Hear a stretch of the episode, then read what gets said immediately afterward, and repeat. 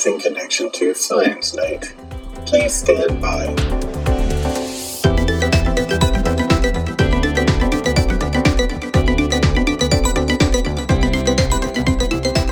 Welcome back to this very special Earth Day episode of the Science Night podcast. My name is James, and with me tonight is Steffi. Hey. And we have a very special guest, returning champion and Green Party candidate, Dr. Devyani Singh. Hello, how are you doing? I am doing great. Thank you again for gracing us with your presence, and we're going to talk about Earth Day. The first thing we have to do is say what is Earth Day because uh, you know the odds are you probably have heard about it. It's kind of a big deal. It started on April 22nd, 1970. That is when we had the very first Earth Day, and it began as an idea by Senator Gaylord Nelson of Wisconsin, so up in Steffi's neck of the woods. Uh, when he borrowed the ideas of a grassroots approach from the anti Vietnam War teach ins and it had a much bigger response than he expected.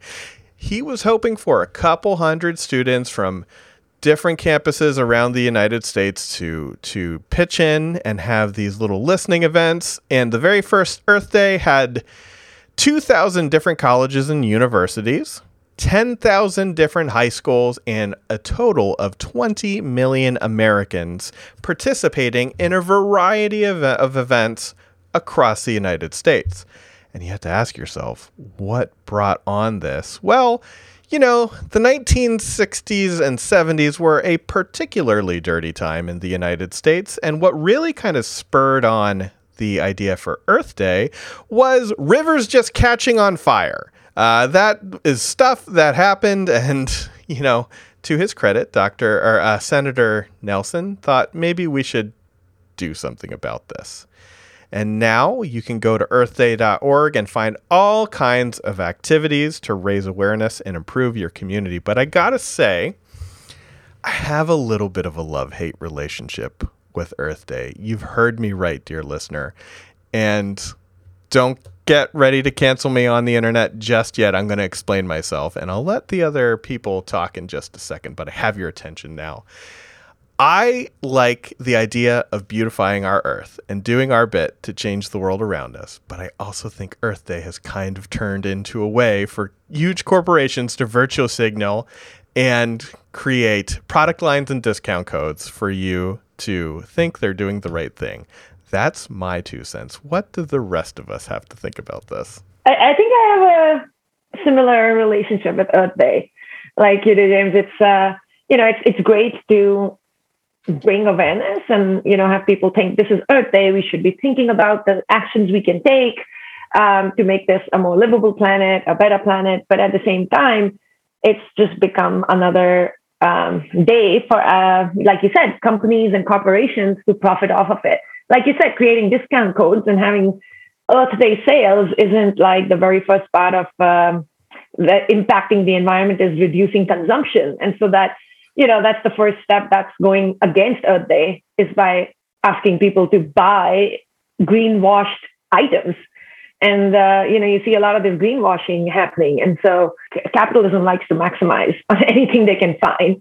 And this is just another, it's become one of those days. And sadly, because they have the money, they become the loudest voices to having the money and advertisements here and there to kind of take over the voices of the people who are very prominent and have dedicated their lives to this movement, to the climate movement. So, you know, while, but at the same time, for people who aren't part of the climate movement, having Earth Day, it probably gets them to think about what it means and why it exists and maybe be become future climate activists. I also agree with both of you. Love hate relationship. Um, the way I've usually seen it beyond the advertising is more like everyone can be part of the change. So, like, I've been at, at places that I've worked and they give out free trees we can plant and they kind of make it personalized, right? And what you personally can do in a sense. And that's kind of how the companies are marketing it. But how can we create the biggest change to impact the earth? You know, I don't think it's by oil and coal companies. um, tweeting once a year. Right. Uh, but who kno- you know, uh, maybe maybe this will be the time that a hashtag by the Adani Group um, works. You mean uh, coal companies saying that it's all green coal? Isn't, isn't part of shouldn't be part of Earth Day that we have No. green coal? in the sense that it was once a plant, you know. and, you know, I want to talk about a particularly nefarious thing that has come up around Earth Day, which is these groups of highly polluting companies that are using the words of environmentalism to actively thwart activities by environmentalists. Specifically, I want to talk about an article from The Grist uh, that was written by Kate Yoder. She talked about a group of different kind of cabals. So, specifically, it started in 1991 when a group of manufacturers, oil companies, auto manufacturers, uh, lobbyists from things as diverse as General Motors to the thing that I really have come to dislike quite a bit the United States Chamber of Commerce, which just seems to pop up in things that make me a little bit angry. Uh, it is called the Global Climate Coalition, which so- sounds great, right? This coalition of things that are going to help the climate. But what they did starting in 90, 1991 with these 79 members and millions and millions and millions of dollars was actively thwart any attempt to reel in climate change, which was just, you know, being discovered back then.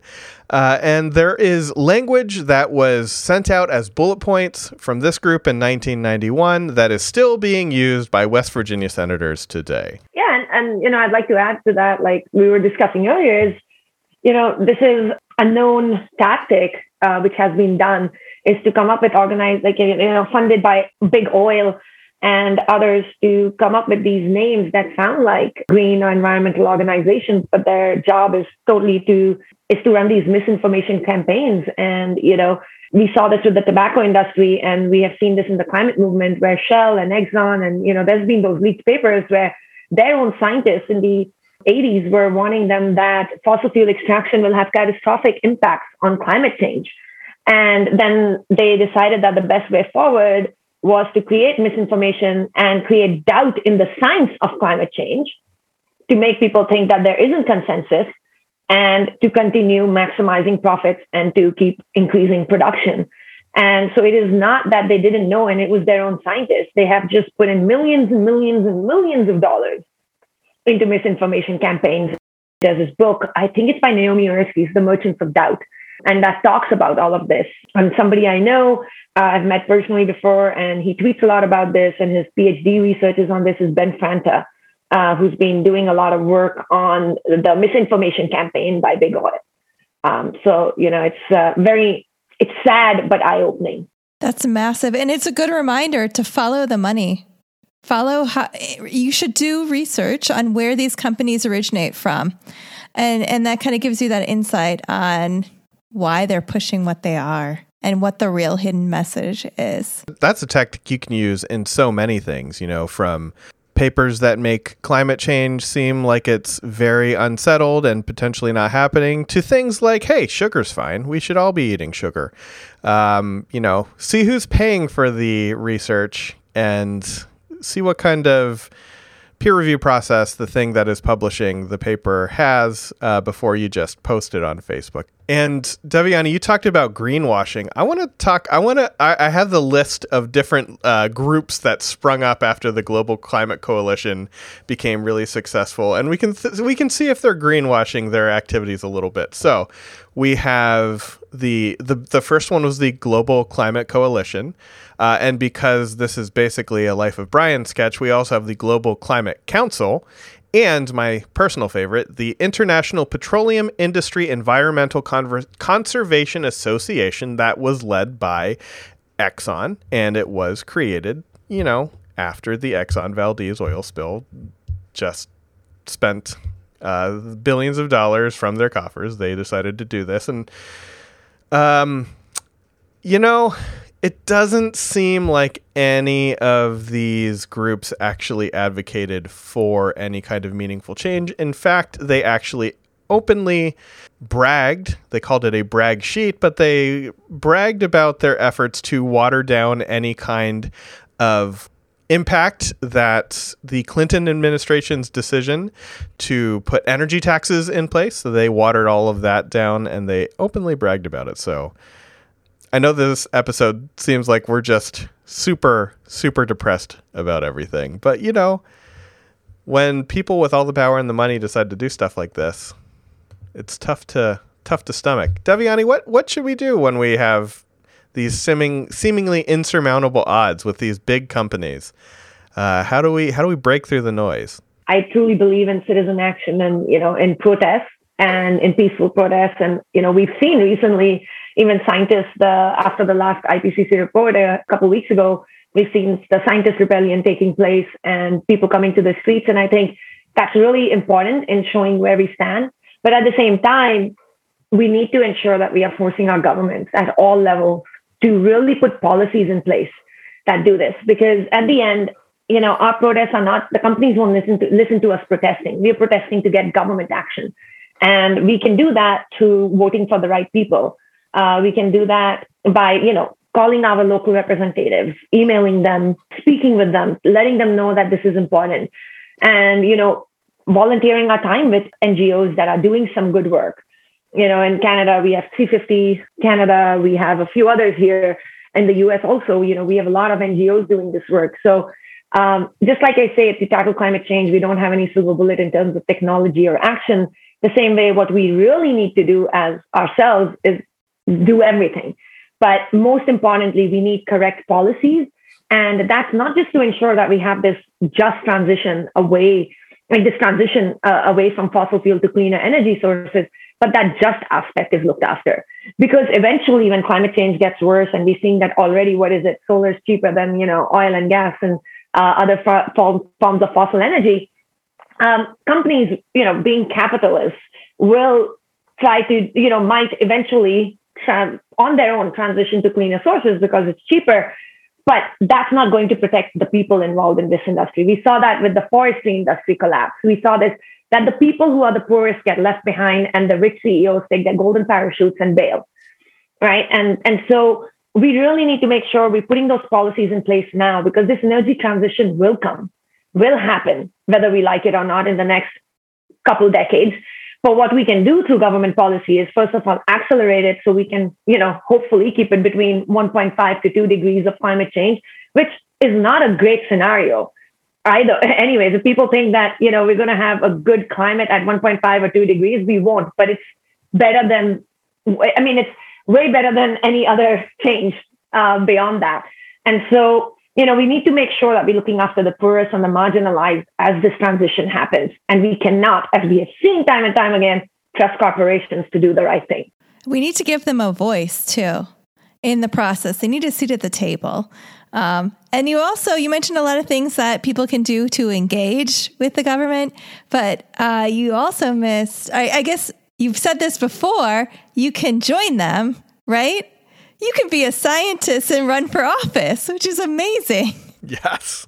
I think we need more scientists in office. I mean, look at our government, right? Like, you know, if we want evidence based decision making, I mean, we are scientists here. How many of us really like to read those scientific papers? Oh, and how much do we really understand? I'll be honest, I've been reading, as a scientist, reading these papers for like a decade now, and I still find it hard to understand what someone's saying mm-hmm. because it's jargon filled. How do you expect a politician who has no background in science to read thousands of these papers that are so specific to one point and then pull out the five things, the top five things that science recommends to do for a certain policy item.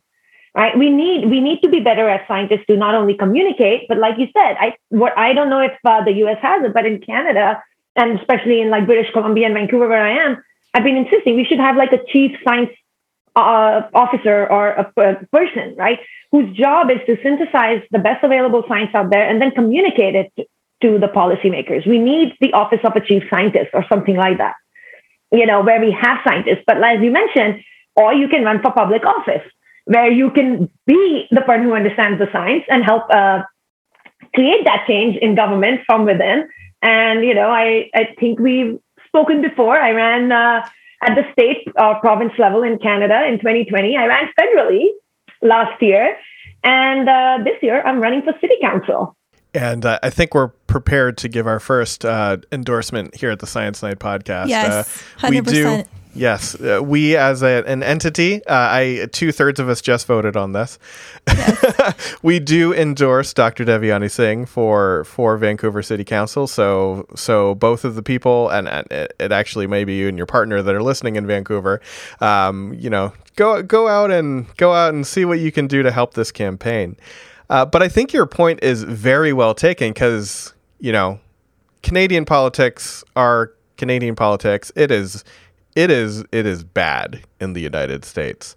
And it is bad specifically because people feel like they can't personally make a difference. Um, you know, I, I can tell you that you can, but until that that is seen in politics, you know, it's really tough. I did an interview that's going to be coming up in the next couple weeks, but one of the things that that person said is that apathy lurks around every corner, and it's so true.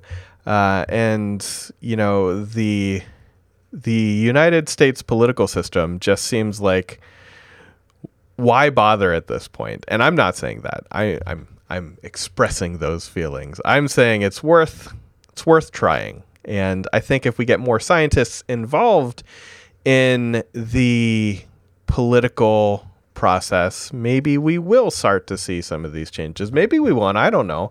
I don't know. Maybe you get in and you just turn into a bad person. Um, th- I won't know until I'm elected to Senate. Um, so we'll see. Well, I think you're kind of right about that. Uh, getting people, and I think a lot of people are disillusioned with politics, and you know that's why even I used to keep my distance. Is it's a dirty game. People are career politicians. Um, the oil lobby, I think, calls on average like almost every day. Uh, but like an environmental lobby probably has like six conversations or something a year with elected officials. So whose voice are they listening to? And you know, we've seen people with good intentions. I can say from uh, people I have seen elected in Vancouver into um, you know provincial and federal levels who have been climate activists. And in fact, our environment minister right now was a Greenpeace activist and is now just approved a big LNG um, offshore fracking uh, project literally two days after the IPCC report was released. Right, so we've we've seen these this happen way too often, but at the same time, like you said, um, you know, as scientists, we give hope. Uh, so within my riding, what we call riding a constituency here, um, is UBC, the University of British Columbia. And when I first ran, I got emails from scientists telling me, like, you know, thank you for giving us hope in politics again. Uh, thank you, uh, you know, for running, and we know you'll do the right thing. For once, like, you know, I, just one person gave them hope again because I represented change, and I am, you know, I'm representing a change from the status quo, from traditional politics, the dirty game about money and just getting more and more, another million in my pocket at the cost of people and planet. And so I think, yes, it's a dirty game. And even if you don't win, just by putting your name out there and running, I think you're inspiring the next generation and a lot of other people to start taking action. And in, um, I haven't followed the numbers in the last election in the US, but in Canada, the largest majority of the vote is the people who didn't vote. So if those people actually vote, we could vote in a government that we want. Mm-hmm. I mean, of course, we need uh, electoral reform. That's a whole different conversation to be had to make it more equitable and actually represent our government in North America, in both Canada and the US. But at the same time, the people who don't vote, they have the biggest impact. Like they, everybody should vote. And it's, I'm amazed that the low percentage and low, low voter turnout that happens in the US and Canada, when in a country like India, it's so high, everybody goes to vote. So I don't understand. And our politics is way dirtier there. You know, I wonder. I wonder if that is a byproduct of, and now we're turning into a political podcast, and I'm I'm kind of here for it.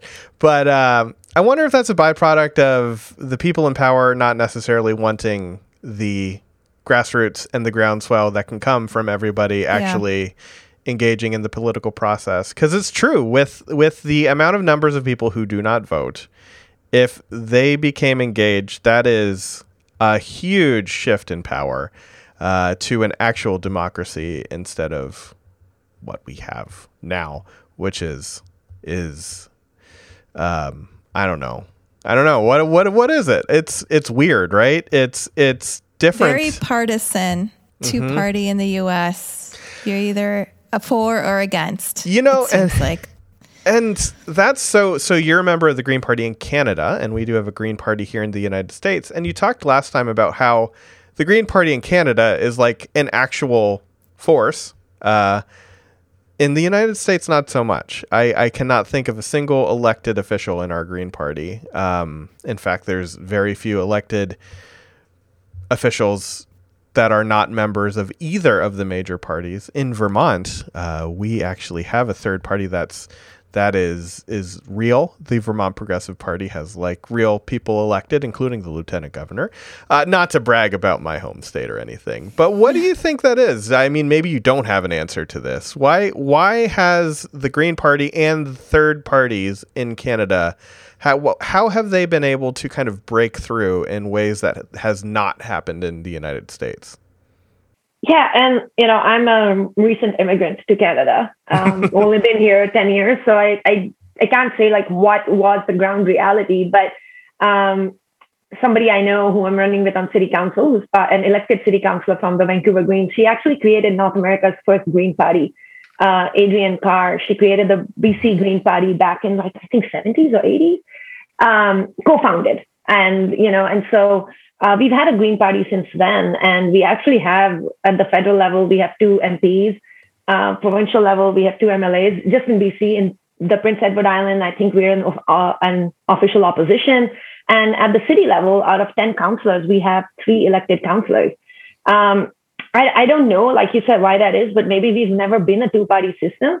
Although it is very, it's we'll always we've always had a prime minister that's either conservative or liberal but mm. we've had NDP and Green elected people, you know, as well, holding the balance of power. Like right now, too, the NDP, which is a little more left of the Liberals, is holding the balance, like is in a coalition, not a coalition, it's a CASA, which is a confidence and supply agreement with the government. And we had that in British Columbia with the Greens and the NDP in the previous election. So, you know, um, it's been there. But I think the US is always, it's, I think, always just done a two party system. And then Mm-hmm. when it's so entrenched over decades and decades and decades, I think it's really hard for a third party to break through. Sure. It's almost like that whole big speech that George Washington gave about the dangers of a two party system. Yeah. Where we're like, you know, our lived life. well, this has been a bit of a downer in our Earth Day special, but there is hope on the horizon, and we will talk about that after this quick commercial break.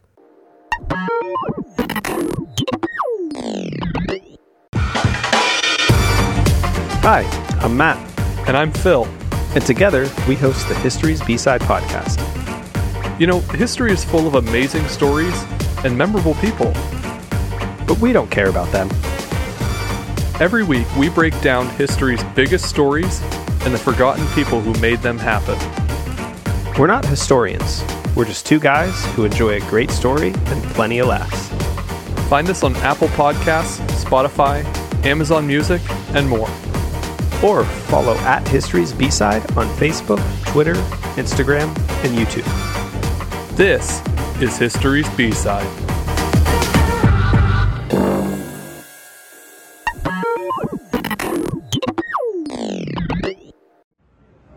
So I'm here because scientists are not being listened to. I'm willing to take a risk for this gorgeous planet, for my sons.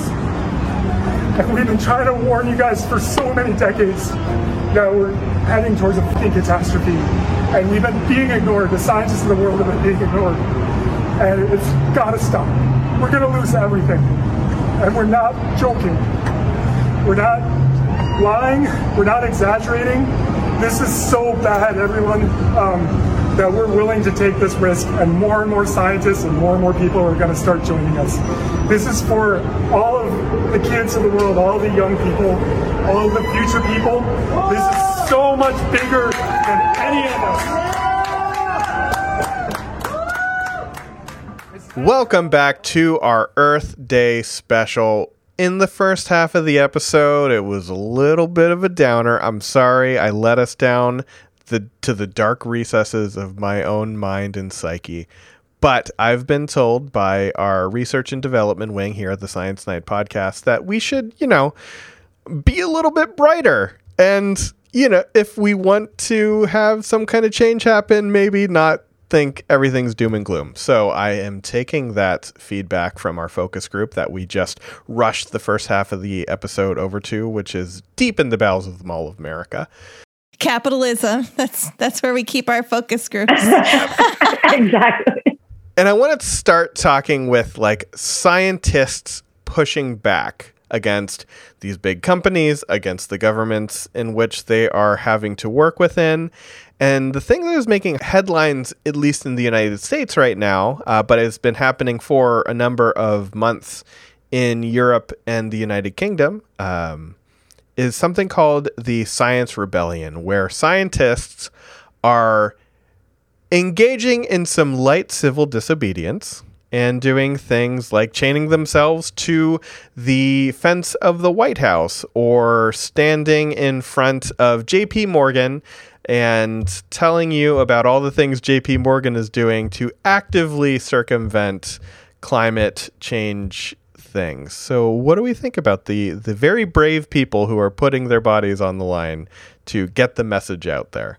I'm impressed. I, and I think we need more scientists to join the science rebellion. Um, and I think some of them are even like gluing their hands to the glass, which to me personally, I'd rather chain myself than glue my well, fingers.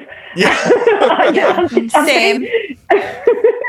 but, you know, um, people have been saying like if it's like, you know, people keep putting it on the climate scientists. I've heard that, oh, if it, this was really such a big issue, why haven't the scientists said something for the last few decades? And I'm like, uh, scientists have been saying it. But again, brings me back to have we been communicating it well enough? Mhm. So have we, Mhm. right? And so I think if this doesn't prove that we're, com- this is the most easily understandable way of communication is showing up and, uh, you know, in protest as activists and saying, listen to us. And it's actually pretty dire, the situation, right? With the climate emergency. But, you know, like you said, I, I am also very against the people and the activists who always say, you know, like we're doomed and the doomsday, uh, you know, the speakers like, um, you know, who are like, oh, we're we're, we're screwed. We 1.5 degrees won't happen. Sure, is reaching 1.5 going to be easy? Um, probably almost impossible. But it doesn't mean we don't strive for it. And just because we don't reach 1.5 doesn't mean we shouldn't try to stop at 1.6 or 1.7. Why does it have to go from 1.5 to 2? Right? We can because every 0.1 degree centigrade change that will happen is is a major, major catastrophe. And so I try to tell people, you know, it's not yes, we've screwed up the climate. Yes, situation is going to be bad. But if we don't, there's still hope because if we don't do anything, it's going to be a lot worse. Right now, if we act, we could stop it at where it is, you know, and just deal with the catastrophes we have happening on the planet right now. Sure. And so I really want to tell people that there is hope. And you know, if you don't take ac- if you take action today, we can stop at 1.5. You take action tomorrow, maybe 1.6. But it is worth doing because every 0.1 degree centigrade means that many more millions of species and animals and potential of marginalized commun- impact on marginalized communities reduces drastically. And so, you know, there is hope, and we should go look at climate action with hope, not with, uh, you know, with doom and gloom. hmm Yeah, I think it's frustrating as a scientist because it takes a long time to get funding, research funding, which is given out by the government, which is very small amounts compared to the lobbyists, the money that goes into lobbying against this research. And that is so frustrating. And to get policy that actually supports more funding or actually changes something also takes time. So at some point, you get frustrated and you go to the streets and you, you get you get out there and you tell people what you're working with and what you're trying to do and how you're trying to help the world and i think that is a powerful message to get across because i think it's often lost like what we have to do just to get the resources to do the funding in the first place and then how hard it is to communicate it to to the necessary parties Yeah. You know, I think we've seen, um, you know, kind of the proof of concept with the pandemic. And I don't want to I don't want to say that mRNA vaccines are something that were just started to be researched and developed during the pandemic. It's been happening for a long long time. But when you take the funding un, the funding question and the kind of um, things that hold up research out of the equation, science can work really rapidly, especially science working rapidly when everyone's kind of at home and we have to restart the gears of all of these labs, uh, you know, kind of at the same time. But the COVID vaccines that are very effective, very safe. If you're not vaccinated, please go get vaccinated right now. Um, happen pretty rapidly. And I think what you're saying, Steffi, is is also a point that's very well taken. That's not the usual case. It's usually like finding that funding, making it through these regulatory things. And I'm not saying that all regulations are a bad thing either. I think they're very important. But I can see where somebody who, like me, who is hard money funded and doesn't have to worry about that because they just teach in my lab, uh, where that can be really, really frustrating. Yeah, and something as urgent as climate change that we need to do action now. That's why I love these people are out there being rebellious, fighting for for the cause. Yeah. And you know there's also there's also other other good things that are happening. It seems like at least in the field of fusion energy, uh, there is a federally funded and approved method for this all to happen a little quicker. And Steffi, you were at the White House to talk about this. Yes. I know we already did that, but I feel like we have to exploit that at every possible turn. Oh my gosh. Yeah, it was amazing. Um I, I I love that it's happening. I love that it's accelerating. I think part of it comes with this goes back to what uh, Devyani said was a just transition and bringing communities in from the start. And that kind of reflects that process. And I think we need to do it more. And we need to work with communities and um, be out there working with people. It was really refreshing for that to be like at the kickoff event for this thing is that we're talking about equity and inclusion right at the very beginning. That is not something that typically happens in American politics. In fact, most of the headlines are about anti inclusion and uh, uh, not having equity involved anywhere. Uh, so, so that's a fun topic that we're not going to talk about today here on the podcast. But it was great. I loved it. I loved every second of it. Also, you were at the White House. I, I feel I like I have to state this again. but I think Steffi, what you were talking about, like getting the funding, is is very important because you know when we're talking about this transition and to tackle with climate change, um, every day, like you know, I'm reading about some new technology out there. Uh, I was just reading about some bacteria that can now uh, eat, as it eats methane, generates energy, right? Um, there's a lot of yeah, and and you know that can that can be amazing, right? But there is going to be no silver bullet, but you're right. We need more funding because it's not like we don't have the resources available. We have brilliant scientists around the world. We just don't have money to fund those scientists to figure out how to deploy them at scale.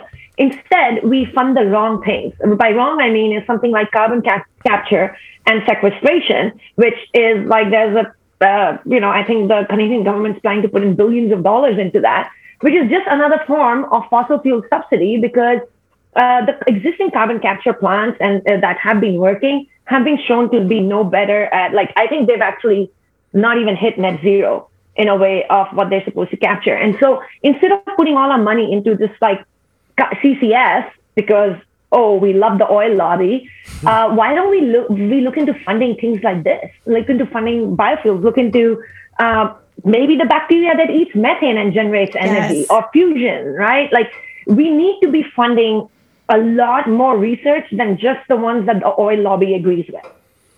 And Yeah. I, you know, we really need to fund sciences across the board. You know, I think um, if you go back to our Festival of Fusion 2021, uh, Arturo Dominguez said that fusion isn't the silver bullet, but we should be trying absolutely everything at this point. We shouldn't be Yes. saying no to anything unless we can prove that it's really not going to work. Uh, but you're right. Like, why are we putting all this money into what Exxon says that we should be funding? I, I feel like I'm picking on Exxon. They're all bad. Um, Yeah, don't forget Shell and Chevron Yeah. and all the others there. Yeah, Yeah. make sure you call them all out so they yeah, know. We know Um, you. We see what you're doing. yeah, yeah, yeah, And don't forget the Canadian ones too. Okay. Sure. and I want to make sure we, we, we point to them too. You're Yeah, all I feel like bad. we could. If this if this was not an audio only podcast, we could just have a, a reel of names that we have, are, are officially putting on blast. Um, yeah, clean coal. Uh, no, not clean. It's not. it's not. Don't even. No, no, no. Um, Our BC government is calling our LNG the green and clean energy is LNG. No. Like just yeah. Um, don't even get me started. But I hate it. Yeah. and I think now is also the time that we should talk about again. Scientists should be getting involved with policy. Um, in next next week's regular episode, we're going to talk to somebody who's working in Mexico in engaging scientists, uh, scientists and policy, and like having an interface between the two of them, which is I, I didn't realize how difficult it was to do that in Mexico. Um, so tune in next week. We're plugging forward. See, look at that. We're we're planning for the future. It's very hopeful now. Um, but I think that is like a powerful thing that we cannot understate and we we can't say too few times is that scientists need to get involved with these groups where usually it's just been the voice of the carbon emitters talking um, so so go and out I think it. there's there's room for improvement there um, because you know let's not put everything on the scientists. Like it's Mm-hmm. it's a big problem. Like as you know, you know, so you're so busy applying for grants and all of this, and then you know when you Yeah. you're a new when you're a young person who's all fired up about your science you involve get involved in policy it takes a lot of time uh, you know Yeah. and it's a lot of engagement a lot of time um, and that when you come up for tenure they don't look into that as your substantial contribution right and so we need to be changing the system to make it easier for scientists to get involved where it is respected your community engagement your public engagement your uh, policy engagement is actually looked at when you come up for tenure Otherwise, you're effectively forcing academia to not get involved. So this is now directed to my university because I don't have tenure yet. So let's change.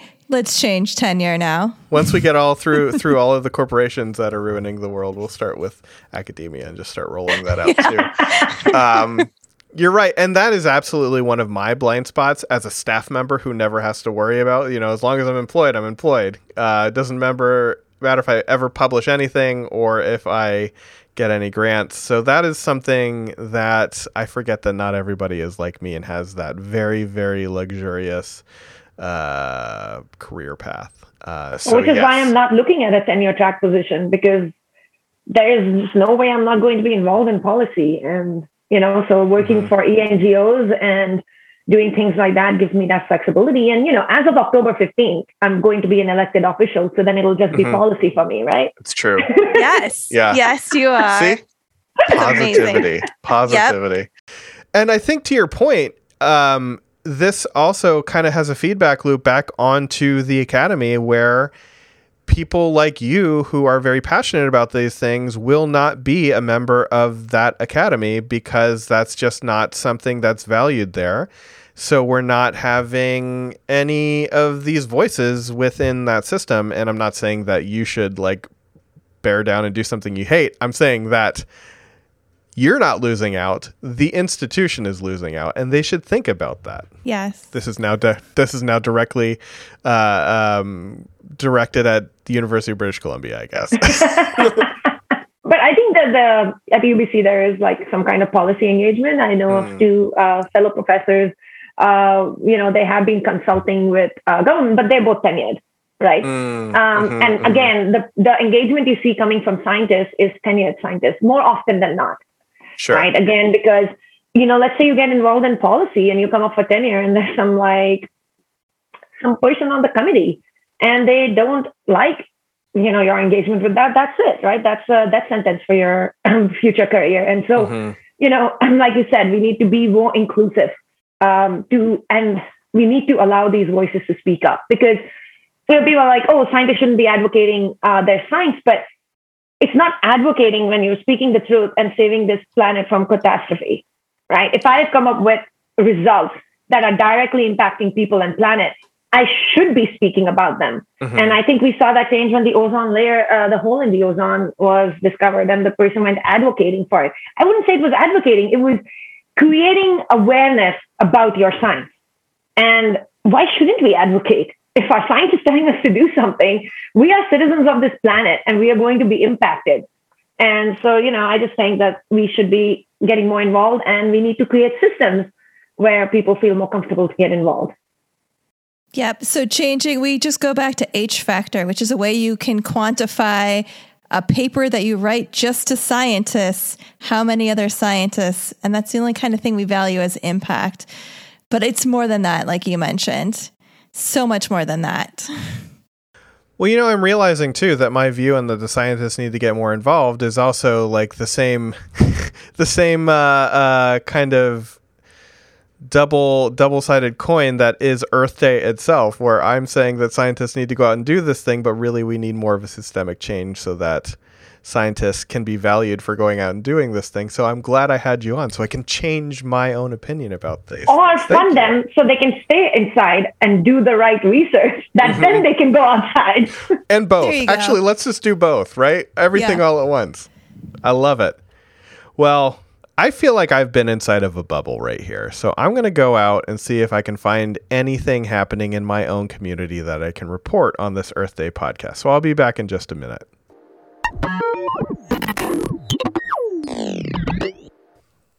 Act 3 Food Forest Festivities.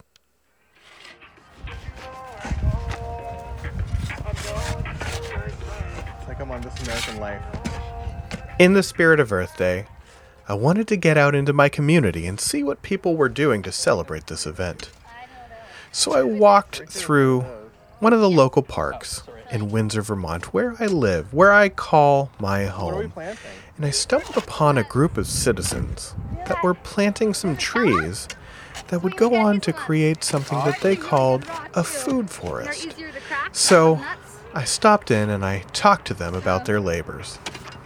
Delicious. So I'm here right now with Autumn Ziegler, who is planting some trees in Windsor, Vermont. Why don't you tell me a little bit about what we're doing here today? So we are planting a food forest, and a food forest. Someone might be like, "What the heck is that?" Is basically um, a food system that mimics a forest. So you're gonna have layers. You're gonna have a canopy. You're gonna have shrubs. You're gonna have ground cover, and you're p- putting together these um, plants to be in a system that support each other, just like a forest does. It's a very highly productive system. Awesome. So we're not just providing food for the community, we're providing a, an ecosystem for lots of things in the area. You got it. Awesome. So when you went into picking the species that we're planting today, how much uh, effort was was put in picking the right species for this area, or was it just uh, what we think the community would want? There was a lot of effort, and it was a mix of both of those. It was what makes sense for this zone, for this climate, and also what would the community be interested in, and also what would maybe challenge some of the community's taste buds. A lot of people maybe have never even had a mulberry, but they're better than a blackberry, and the trees are super prolific. Like they mm-hmm. produce a lot of berries. Sure. Yeah. Sure. And everything is native to this area, correct? No. No? Okay. So we talk about native species and invasive species a lot, We and do. we've talked about how invasive species may be getting a bad rap in some cases. Yes. Um, specifically on the last episode of the podcast, we talked about the spotted lanternfly and how people are way- doing way more damage to the ecosystems in Pennsylvania than the actual spotted lanternfly has ever done.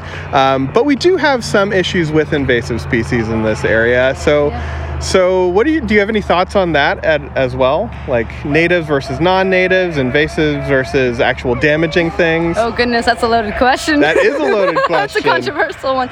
My personal opinion is I am not against planting non-native species as long as they're not highly aggressive. Mm. I like the word aggressive species over invasive. That's a good point. Yeah, because every plant traveled here from somewhere basically at some point, Sure. right? Like we it is the way the world works. Everything migrates and moves and travels, and we, yeah, I don't think there's any stopping it, but we can um, be smart in what we plant. And there's some aggressive species that are best not to plant in this area because there's nothing to eat them to help keep them in check. So, So we're coming up on Earth Day. This is for our Earth Day special. Maybe go out and plant some fruit trees, plant some things, give Yeah. some food to your community, as well as some flowers and other beautiful things. you got it. Build up your food um, resiliency in your communities. Awesome. Yeah. Autumn, thank you so much. Maybe we'll have you back on the podcast and check out how this is uh, going as it develops. So thank you so much. Thank you.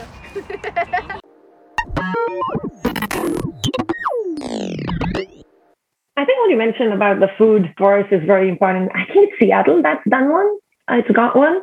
Maybe. Uh, There's, there's one of them on the West Coast near us. So I think it's Seattle. But um, I think we should be doing more, especially in a city like Vancouver where we're dealing with like a homelessness crisis. Mm-hmm. We have a lot of like um, spaces where we can grow fruit trees and food stuff that is, you know, accessible to the community. You know, we see so many cities in the US that are food deserts. That mean, you know, and um, we need these not just community gardens, but like community forests that Sure. are edible forests. You know, they Yeah. provide shade in during heat domes and hot summers. They provide food for people, you know, fresh food. And it, it's important. And I think this food resilience, I mean, other than within cities, you know, it's, it, yeah, it's really something we should be doing a lot more of. And you know, I think one of the things that I appreciated her talking about was how you can choose plants that could potentially challenge the palates of the people in your community and maybe broaden horizons that way. Um, I could also imagine these food forests as a great way for any kind of community outreach within the sciences where you can have people that are engaged in plant sciences talking about that and have some great workshops and it also seems like something that local governments, hint, hint, could have as an easy win. This is like fairly low cost.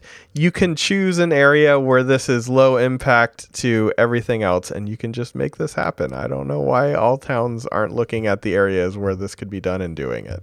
What you mentioned about local governments and towns, I think is another great thing to mention. You were saying, what can we do as citizens on Earth Day? Um, I have like come to realize that's how much you can get done at the city level. Uh, Just be engaged in your municipal um, politics. And so I know in the city of Vancouver, I can speak from here, but I'm sure like there's ways to find out in your city when the city council's meeting. And when they do, they have online the agenda and the motions they'll be passing. And you can go and speak to them.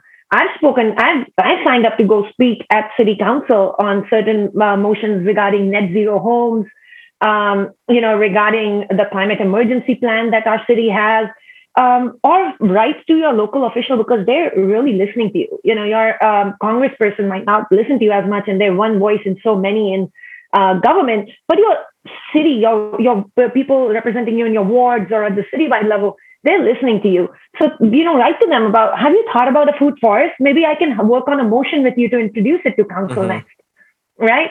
Uh, have you thought about doing X, Y, Z in my neighborhood? Uh, and and help you know as a scientist, help them work on that motion. And that mo- those motions are a lot easier to pass at the city level than they are at a state or a federal level. And so I would say that that's one thing. One thing you're looking what to do on Earth Day. I would say go online, see in your city how you can in- get involved in that local politics, and and come up with some ideas you think your city should be doing. And I gotta say, speaking as somebody who was a local elected official, um, local elective officials in small towns and small cities love hearing some kind of constructive plan uh, that you could actually like do and have done rather than just emailed complaints with no actual way of fixing anything. So if you have an idea and you're like, oh, they don't want to hear from me, they absolutely want to hear from you. So reach out. I guess we should kind of end in a full circle sort of way. We talked about how Earth Day is this love hate thing, and we talked about a little bit of the darkness, but let's bring it into the light. And earthday.org does legitimately have some great activities that you can do. It can teach you how to compost. It can teach you how to get in touch with local extension services. So if you want to find native plants that I didn't realize can often be found for free if you want to plant native plants in your areas, depending on your extension service, obviously. Um, but there are ways for you to do that and learn, and earthday.org does have a lot of those things. And I think maybe we should think of Earth Day as one of those tools in our toolkit where maybe we find that person that wasn't so on board and we can have an opportunity to effectively communicate science to them. So maybe maybe Earth Day does have its place. It's just not the end all and be all that certain companies want you to think it is. So, with that, I challenge you, listeners of America, to keep Earth Day in your hearts all year long, uh, all year long. And if you got a crazy idea that you think you want to get done in your town, tell your officials or just send it to the Science Night podcast. We would love to talk to you about all the things that you're doing to make your towns more resilient and cleaner and greener for years to come. And I will give Dr. Devyani Singh the floor for the final thoughts on this episode. So let us let us know what we, should be doing. No, I think you're right. Uh, what, I like what you said. Keep Earth Day in your heart all year long, and you know we are on Earth, so every day is Earth Day, and we should be doing something every day. And like I tell people, even if you're unable to do something, like you know, um, people say you shouldn't drive, but you have to because you just you know there was no transit or something. Um, what I say, do everything with consciousness because that matters. When you're conscious about it, you will do something to offset it in a way. You know, like for me, like there are scientists out there who really demonize flying. And I, while I agree, that is not something I can give up because I'm the only one from my family who lives here. There, the rest of my family is in India. And for me, family is important. Like that one flight a year to India, I have to take that.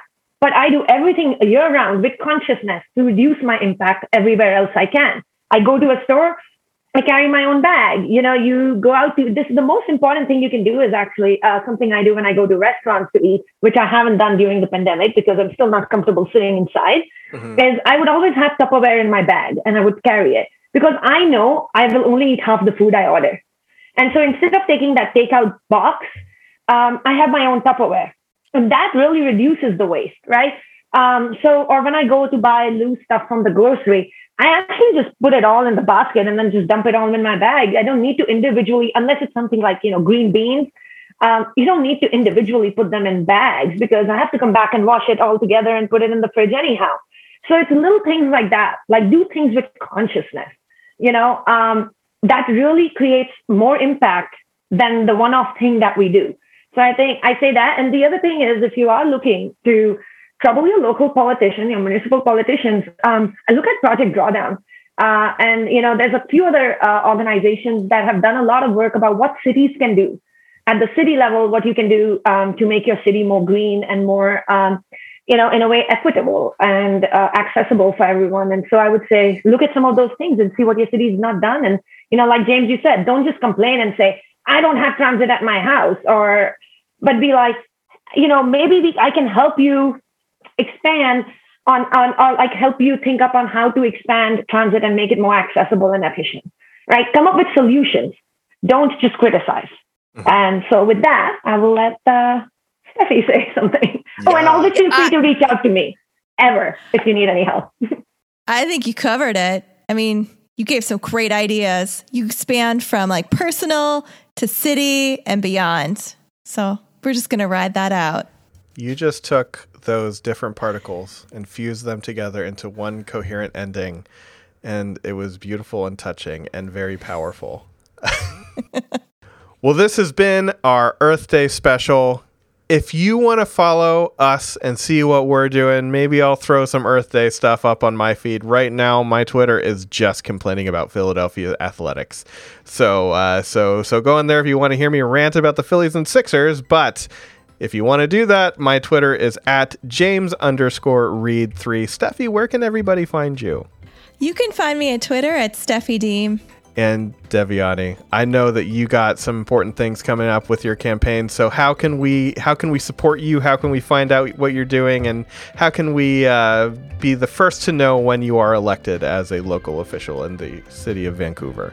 Yeah, uh, feel free to follow me on Twitter. It's at Kumari, K U M A R I underscore Devyani, D E V Y A N I. And it's the same for my Instagram, which my Instagram only gets active during political time, but my uh, Twitter is academic and policy mix, and then during elections, obviously a little more political, and then back to being academic. I feel like you got. I feel like you got to plug the dog's twi- uh, Instagram Yeah. too, right? And yes, how can I forget the love of my life, my cute little puppy? Well, he's not little anymore. He's 70 pounds and he's 14 months old now. Um, he's a sweetheart and very good looking. Uh, his name is Zephyrus. He's a husky Australian Shepherd mix and he has his own Instagram, which I think you will find amazing if you follow. Uh, his Instagram is at West Coast Panda Boy, but it's a boy with a B O I since, you know, we want to be inclusive uh, and not assume. Uh, but yes, uh, he's very good looking, and I joke he is. Oh, he gets me more votes than I think I get for myself. So he's a great campaign uh, mascot. He helps me campaign. He's got to earn his keep, and so that's what he does. He goes on campaign walks with me, dropping flyers. He wears his little backpack with my flyers in it, and goes door knocking. You know, this sounds like a very agile dog, Steffi. I feel like we have a crossover in in our future with some dog agility training. Uh, maybe that Yeah. could be a campaign event. Dogs whose humans have been on Science Night.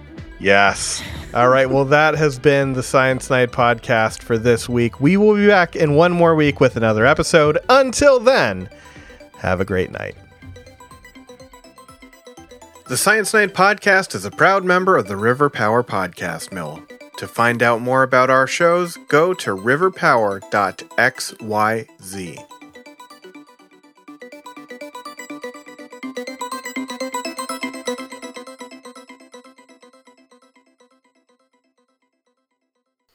Wait, you're still here? There's no stinger. It's Earth Day. Go out and plant some trees or something. And, of course, Happy Earth Day.